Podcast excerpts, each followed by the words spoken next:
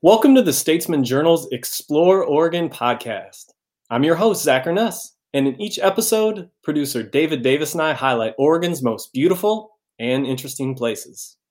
This podcast is brought to you by the American Forest Resource Council, supporting responsible forestry on public lands throughout the Pacific Northwest. Learn more at amforest.org. We're also supported by Visit Tillamook Coast, a land of ocean and forest just an hour from the Willamette Valley, with a new recreation map you'll hear about later in the show. Finally, the Oregon Parks and Recreation Department encourages Oregonians to come out and experience the changing seasons, but also be well prepared for whatever winter brings, whether it's snow on the mountain passes or big tides at the coast.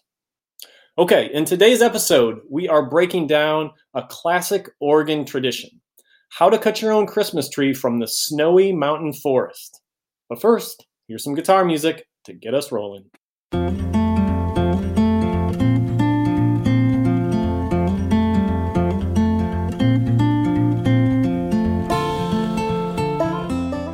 All right, in this episode, we're talking about everything you could possibly need to know about cutting a Christmas tree from Oregon's national forest.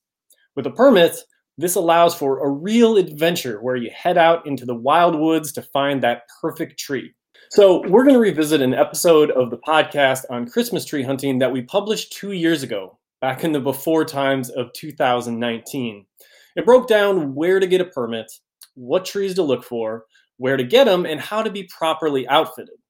Fortunately, and unlike the rest of the world, only a few minor things have changed in the past two years when it comes to adventure Christmas tree hunting. If anything, the pandemic has made tree hunting in the national forest even more appealing because store bought trees are even more expensive. And of course, the whole focus during the pandemic has been getting outdoors and distanced, and there's no better way to do that than tree hunting. So, the two biggest things that have changed since the episode first aired is where to get your permit and the closures that are still in place due to the Labor Day fires. Yep. So in the podcast that you're about to hear, you'll hear us reference kind of an obscure website to purchase the permit that you need to cut a tree. Um, so that has changed to recreation.gov, the website that has become kind of the one stop shop for pretty much every permit or reservation that you make on federal public land. So once again, that's recreation.gov. To get the permit, you just go there, you search the name of the national forest that you're planning to visit, like Willamette National Forest or Mount Hood National Forest, and then you add in Christmas tree, and they'll take you right to the page uh, to get the permit. It's very easy. It costs five dollars per tree plus a two dollar and fifty cent processing fees. So you can buy multiple tree permits at the same time. You can also get them in local businesses, but you know this is kind of the easiest way. The other thing, of course, is the tens of thousands of acres of forest that remain closed after the Labor Day fires of 2020.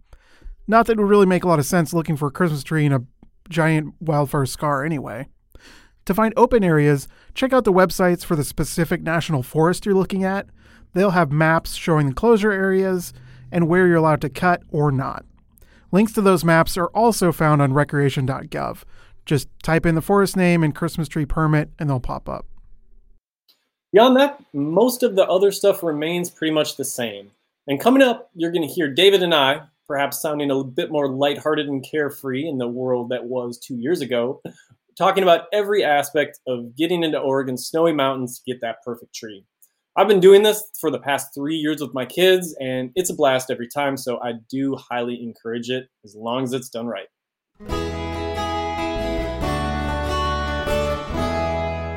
So, in this episode, we are talking about a classic Oregon tradition going into the woods to cut a Christmas tree.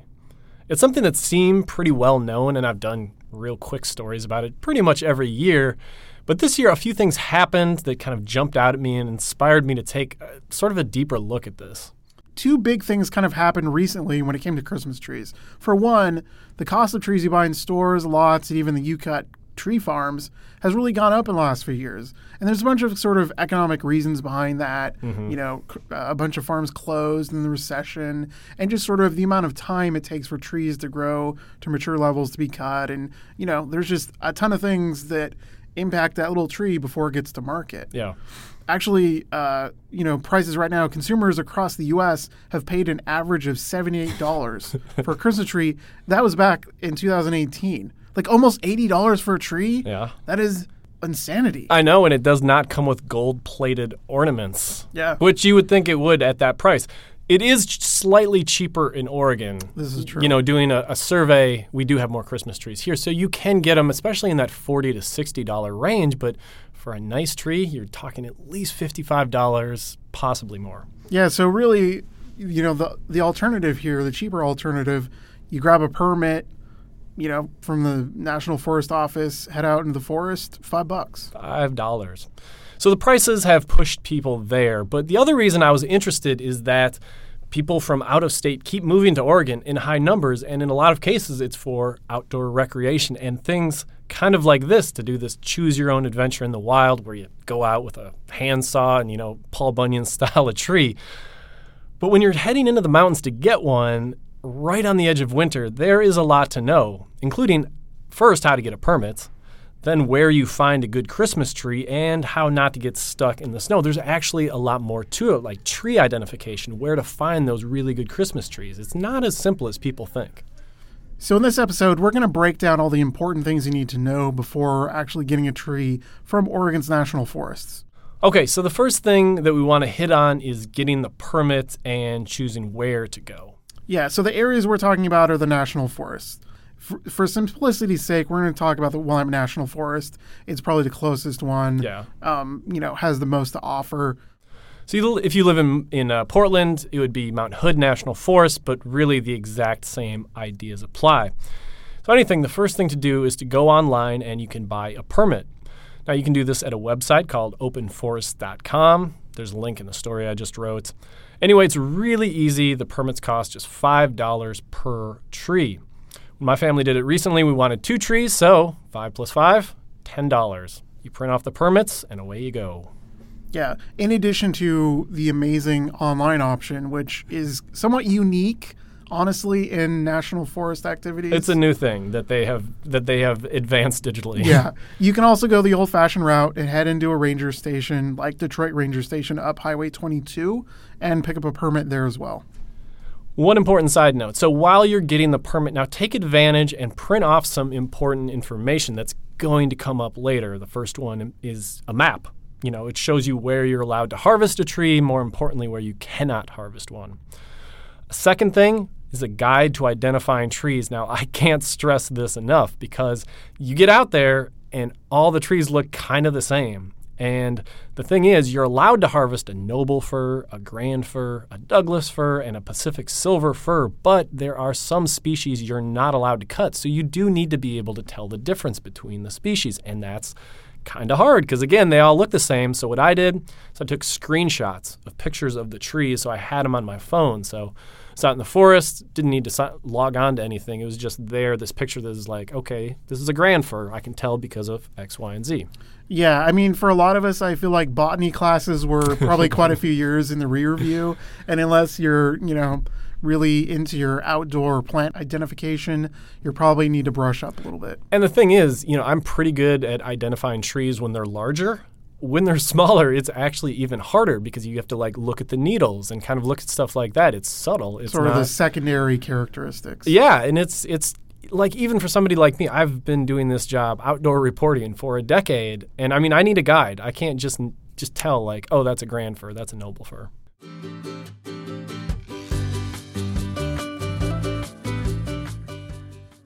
The following message is brought to you by the American Forest Resource Council. Did you know healthy, managed forests provide benefits for all forest users? Science based forestry provides habitat for many wildlife species, such as elk and deer, filters pollutants from our water and air, supports outdoor recreation, and provides renewable wood products and good paying jobs. AFRC stands for Sustainable Forests and Healthy Communities.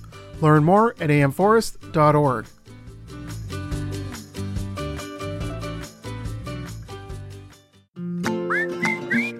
All right, our newest sponsor is Visit Tillamook Coast, a land of ocean beach, ancient forest, and a shocking number of beautiful places you might never have heard of, all centered around towns like Manzanita, Pacific City, and Tillamook. This is a beautiful area to visit, and the best way to plan a trip here is by looking at their newly created Trails and Recreation map. The map features 800 different sites from campgrounds to beaches to hiking trails. My favorite thing about the map is that it breaks down activities into 13 categories. So, say you're looking for a campsite. Just click on the drop down menu, and 22 different campsites appear, and you can get information on each one. If you're looking for a hike or a way to get on the water, the map has 40 different trails and 48 boat ramps, all laid out on an easy to navigate digital map. To find the map and get started, visit tillamookcoast.com slash recreation hyphen map. So you've got your permit, you've got your map, you've got your trusty tree identification guides. Up next is planning a trip into the forest. And here's a crucial detail. Most of the really nice Christmas trees, so the nobles and the grand firs, the ones you really want to have in your house that hold the ornaments on really well, they grow above 3,500 feet.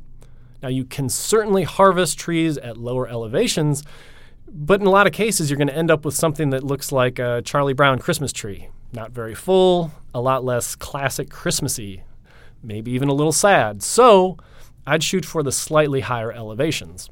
Yeah, but then again, the issue is by December, a lot of those high elevations come with a little bit of snow on the ground. Mm-hmm. You know, and access can be pretty tricky. So to start out, you really want to double check your conditions before you leave the house. Hop on to Trip Check, look at some of the webcams at similar elevations, so you can get an idea, you know, what the snow situation is like. Yep. Or, of course, go ahead and ring up the uh, ranger station near where you're headed. They usually have some pretty good updated info. So my recent trip to get a tree was pretty instructive. You know, I looked on tripcheck.com and saw there was a few inches of snow, but not too much around 3,500 feet, and that's typical for this time of year. So I got our rig with snow tires. I brought chains along, and I hope to drive on the Forest Service roads to kind of get into the backcountry and look at more trees. But if that wasn't safe, I also got a snow park permit that would allow me to park at one of the plowed out areas if it wasn't safe to drive on those snowy roads. Now, snow park permits, we've talked a lot about them on this podcast, but they're basically just plowed out access points. And I buy one every year because they're great for winter recreation. Um, but you can get them for $5 or $25 for the season. And it just, you'll have a way to get into the forest that way for sure.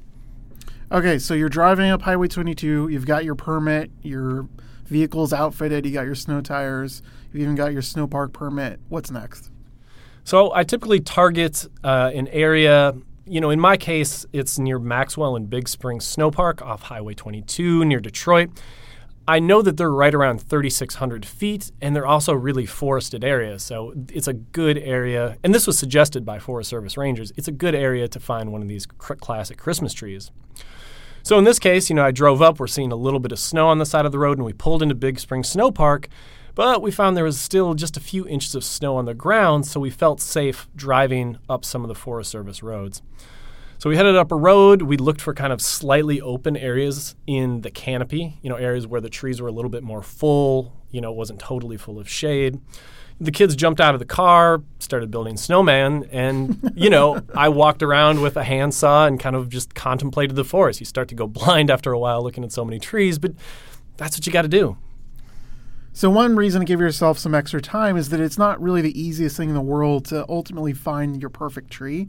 So you don't want to, you know, give yourself just an hour of daylight Ooh, or something. Do not. Unlike the ones grown in Christmas tree farms, you're really dealing with like nature's best here Yeah. in that it can be completely all over the map. And they are all over the map. You know, the, those perfectly symmetrical trees that you see growing, those are, you know, trimmed to look that way. You know, like they don't exist in nature. So it's actually more fun to take your time too. You know, I played in the snow with the kids, then I'd go around looking for trees, then we'd have hot chocolates. And then if we didn't find anything great, we just drive a little farther up the road. But you treat it more like an adventure, like planning for a long term hike, than for like a quick thing where you just, oh, we're going to drive out, grab a tree, and come back. Yeah, it's also worth pointing out that you're only allowed to cut a tree 15 feet or shorter, and you're definitely not allowed to say choose your own height and cut a tree in half. You really need so you can only like take the top. You really need to do the whole thing, right? Yeah. Uh, sadly, I've seen a lot of places where people haven't done that. Like, and I see where they're coming from. You get frustrated. You're looking at so many trees, you can't find the perfect one. The kids are yelling at you, and you're just like, oh, I got to do something. And so they hack off the top part of a big tree, and they're like, oh, this is great, but that is not allowed. You have to cut it actually six inches from the ground, so you got to take the whole tree. And it's a bummer to see. You know, you see these sort of like sad half trees in these popular uh, forest getting areas. So, how did everything turn out? Well, it was great because it was a combination of, you know, the kids just having fun in the snow. And then eventually, you know, we got up the road and we found a nice little uh, noble fir tree for the kids. It was about five feet tall. And uh, then we found a Pacific silver fir that was about eight feet tall. It wasn't quite as full. It wasn't like the perfect Christmas tree, but it was pretty good. And cut them down, uh, you know, brought a bunch of straps and ropes, you know, tied them to the roof, and and we got out of there. And you know, it was a it was a full day, but it was a really rewarding day because we were we were pr- prepared for everything, and it was it, it was honestly nice. It was like going on a nice long hike with the kids. Okay, so we started off this podcast actually sort of talking about the high price of Christmas trees.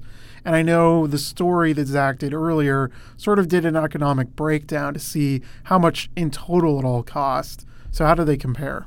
So here's the total breakdown. So five dollars for the permit for each tree. So we got two, so that was ten dollars.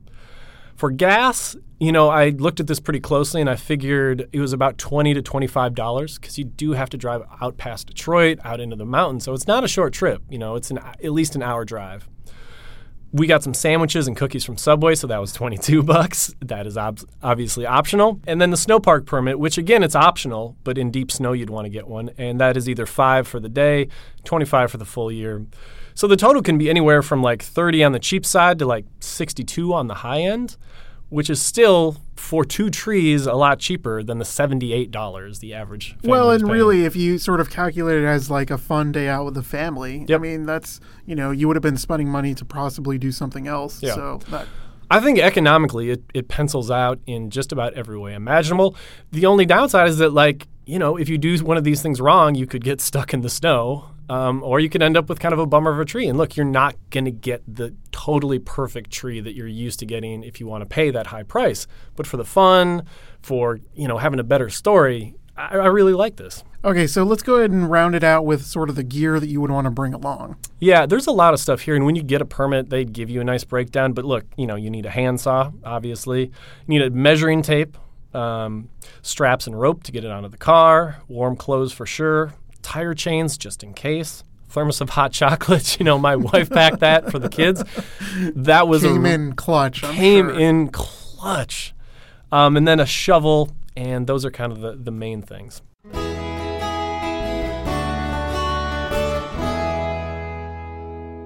Well, that's all the time we have left in today's show. We hope this encouraged you to consider a different option for your Christmas tree this year. If you like what you heard, check out our catalog of what is now over 50 episodes featuring Oregon's most beautiful and interesting places at statesmanjournal.com slash explore. You can also find us, as always, at Apple Podcasts, Google Play, Stitcher, SoundCloud, and Spotify. We'd once again like to thank our sponsors, beginning with the American Forest Resource Council. AFRC supports responsible forestry on public lands throughout the Pacific Northwest for our environment, for our economy, and for our future. Learn more at amforest.org. We'd also like to thank Visit Tillamook Coast, a great place to plan your outdoor adventure with the help of their new recreation map. And thanks to the Oregon Parks and Recreation Department, which stresses the importance of recreating responsibly and leaving no trace in Oregon's outdoors. Thanks for listening, and we hope you'll join us on the next edition of the Explore Oregon podcast.